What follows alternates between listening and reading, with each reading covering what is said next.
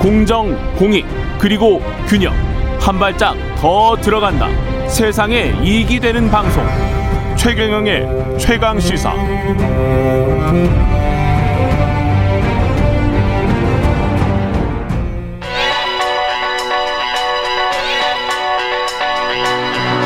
최강 시사 서영민의 눈.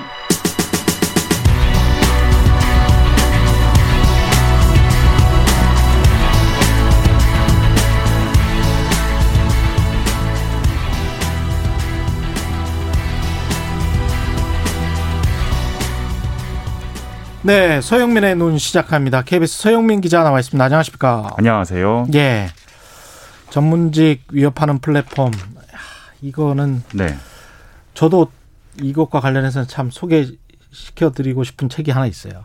2001년도에 네. 쓴 미래가 이미 시작됐다. Future Just Happened라는 아.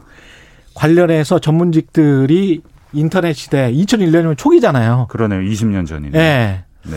전문직들의 생존의 위협을 느끼게 될 것이다를 정확히 예측한 책이 있습니다. 지금 변호사들이 지금 고초를 당할 것 같다. 그 책의 네. 첫 번째 패라그랩 그 첫 번째 챕터가 네. 변호사들 이야기였어요. 음.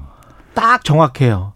그래서 요즘 돌아가는 양상을 보면 네. 야, 이 책그 마이클 루이스가 쓴 책인데 네. 아주 흥미롭게 나중에 한번 보십시오. 알겠습니다. 음. 재밌을 것 같습니다. 로톡 이야기입니다, 오늘. 예. 네. 예, 변호사들 이야기입니다. 예. 어제부터 그 로톡에 들어가 있는 변호사들을 징계할 수 있게 됐습니다. 음. 대한 변협 내부 기준으로요. 뭐 사정은 뭐 변협은 이게 처음에 불법이다. 로톡 이것 때문에 변호사들이 이 플랫폼에 종속되니 뭐 막아보려고 불법이라고 계속해서 지금 고발을 했었는데 예. 다 무혐의가 났거든요. 예. 그러니까 변협이 자기 자체 규정을 바꿔서 음. 그 온라인에 이렇게 광고 영업을 위한 모든 행위를 못하게 규정을 하나 만들고 예. 그거 시행이 어제부터 시작돼서 그 로톡에 지금 전체 변호사 한 3만 명 중에 한 4천 명 정도가 가입돼 있거든요. 음. 지금부터는 그 내규 위반인 겁니다. 아, 그렇군요. 징계할 수 있습니다. 뭐 근데 이게 상식적으로 네. 소비자 입장에서는 잘 이해가 안 되는 측면이 있습니다. 로톡 같은 플랫폼에서 네, 어 괜찮은 변호사를 싸게 공급받을 수 있다면 네. 소비자 입장에서는 좋은 거 아니에요? 제가 한번 들어가 봤습니다. 예. 뭐 어떻게 이용되나 봤더니 이게 상담을 할 수 있게 내가 뭔가를 검색하면 그에 맞는 변호사 명단이 쭈루루루 뜹니다. 광고죠, 일종의. 음. 예. 그래서 한 15분, 30분, 60분 이런 단위로 상담료를 지불하는데 예. 15분은 한 2만 원, 3만 원 이 정도 합니다. 예. 근데 또 여기서 할인 쿠폰을 쿠팡처럼 한 음. 만 원짜리를 이렇게 뿌립니다. 음. 그러면 한 15분짜리를 한 만 원에서 2만 원에 상담해 볼 수 있는 거예요. 예. 사실 저희가 변호사를 찾아갈 일이 생기면 누굴 찾아가지? 어디로 가지? 가면 어떻게 약속을 하지? 가서 뭐라고 말하지? 굉장히 걱정도 되고 시간과 비용도 많이 들거든요. 그리고 사실은 그 변호사가 전문 변호사인지도 잘 모르겠고요. 그러게요. 마음에 안 들면 하루 날리는 겁니다. 그냥. 예. 근데 이런 모든 과정이 없이 그냥 여기서 쭈루루 한 10명, 20명 명단 중에 내 마음에 드는 사람 하나 골라서 전화 한번 해보는 한 30분 정도의 수고만 하면 법률 서비스를 받을 수도 있겠다 생각이 드니까 어 이거 서비스 좋은데 그것도 좀 싼 값으로. 네, 예. 싼 값에 좋은데 생각이 되니까 아 이게 이렇게 좋으니까 기존에 영업하던 사람들의 단가가 떨어질 거 아닙니까? 당연히. 예. 그러니 위협을 느낄 수밖에 없다는 생각이 들더라고요. 아휴, 이게 어떻게 보면 뭐 배달의 민족이나 유통업체의 네. 플랫폼과 비슷한 양상인 것 같은데 네, 이거는 뭐 라이센스 자격증이 있는 거라서 네. 대한변협이 이렇게 확산을 막겠다고 하면 네, 뭐 봐야 막을 됩니다. 수, 막을 수 있는 법무부는 거 있습니까? 이게 불법이 예. 아니라는 얘기를 몇 번 했거든요. 아 그래요? 네, 또? 박범계 어. 장관도 뭐 이거 좀 잘 해결됐으면 좋겠다는 예, 취- 취지의 얘기를 하고 있거든요. 예. 명확하게 불법이 아니다라고 말하기는 지금은 어려운 시점입니다. 예전에 검찰이 수사해서 무혐의 낸 적은 있지만 아. 근데 어쨌든 어떻게 해결은 해야 되는데 그렇다고 로톡을 하면 안 된다는 방향으로 나 있는 건 아닌 것 같습니다. 야 변호사 협회 전체가 네. 저렇게 이렇게 위협을 받고 있는 상황인데 네, 변호사들만 위협받고 있는 게 아니잖아요. 지금 플랫폼 때문에. 맞습니다. 이 예.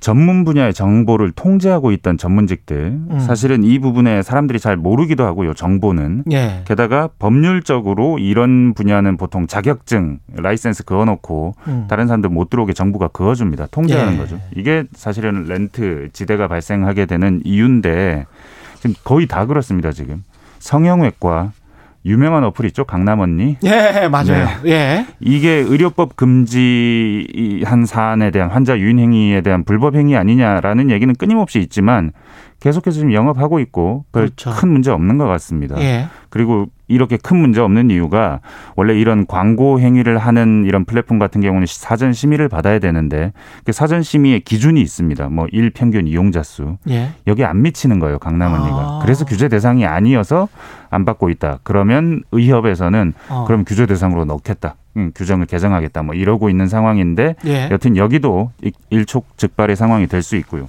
세무사회도 자비스라는 어플이 하나 있습니다. 음. 여기서 뭐 소소한 세무 대리를 해주기 때문에 지금은 큰 갈등이 없는데 예. 만약에 여기서 세무사들의 본업에 뛰어든다면 여기도 상황이 달라질 수 있습니다. 약사 플랫폼이 있는 건 아십니까? 약사도 플랫폼 있어요? 배달이 됩니다. 아, 약이요? 네. 이게 의료법 위반 같은 느낌이 들잖아요. 어? 근데 본인 확인 안 하고 이렇게 되- 됩니까? 이게 어느 정도 안전장치와 그리고 약사 동의 뭐 이런 저런 조건들이 있긴 한데 예. 코로나19 상황이어서 일시적으로 아. 한시적으로 비대면으로 할 수 있게 돼 있습니다. 그래서 이 업종에 원래 진출했던 회사가 있었는데 한 두 달 전에 접었어요. 접었다가 음. 코로나19 이 상황을 이용해서 법률적으로 문제 없다는 검토하에 다시 출시해서 예. 지금 약을 배달받을 수 있습니다. 예. 뭐 가입 회사가 적긴 하지만요. 부동산 음. 직방도 뭐 최근에 그렇죠. 직방은 유명하죠. 네, 정보 예. 제공하겠다고 하다가 거기서 이제 중개도 우리가 해보겠다라고 어. 하고 있는 상황이고 안경점도 그렇고요. 재밌는 건 은행입니다. 예. 은행. 은행이 요새 골치가 아픕니다. 대환대출 플랫폼 때문에. 아, 그렇습니다. 저도 이거 네. 솔깃하더라고요. 네, 이게 지금 금융위가 적극적으로 밀고 있고 카카오뱅크 같은 인터넷 플랫폼 핀테크들은 정말 하고 싶거든요. 예. 근데 이게 기존 은행 입장에서 보면 사실은 카카오뱅크가 못하던 잘 못하던 사업이에요. 왜냐하면 이게 굉장히 많은 서류를 내야 되고 그렇죠. 걸 꼼꼼히 심사해야 되고 그 리스크가 사람의 신용을 네. 알아야 되죠.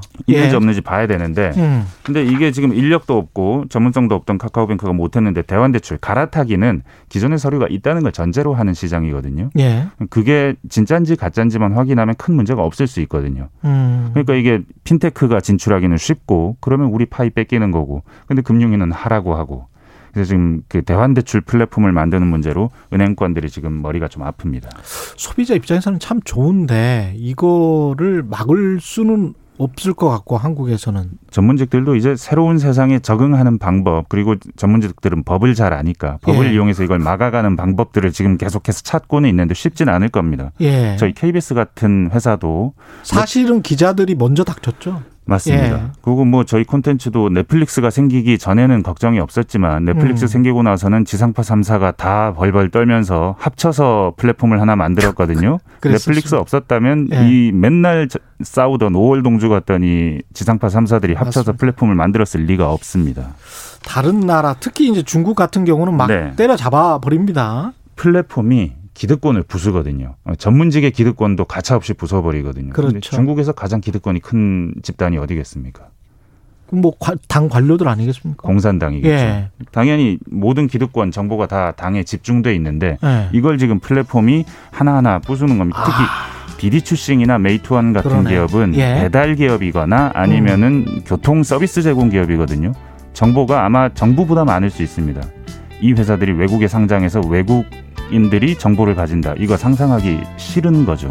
그 이면에 이런 게 있었군요. 예. 보면- 서영민의 네, 예 눈이었습니다. 예 KBS 서영민 기자였습니다. 고맙습니다. 감사합니다.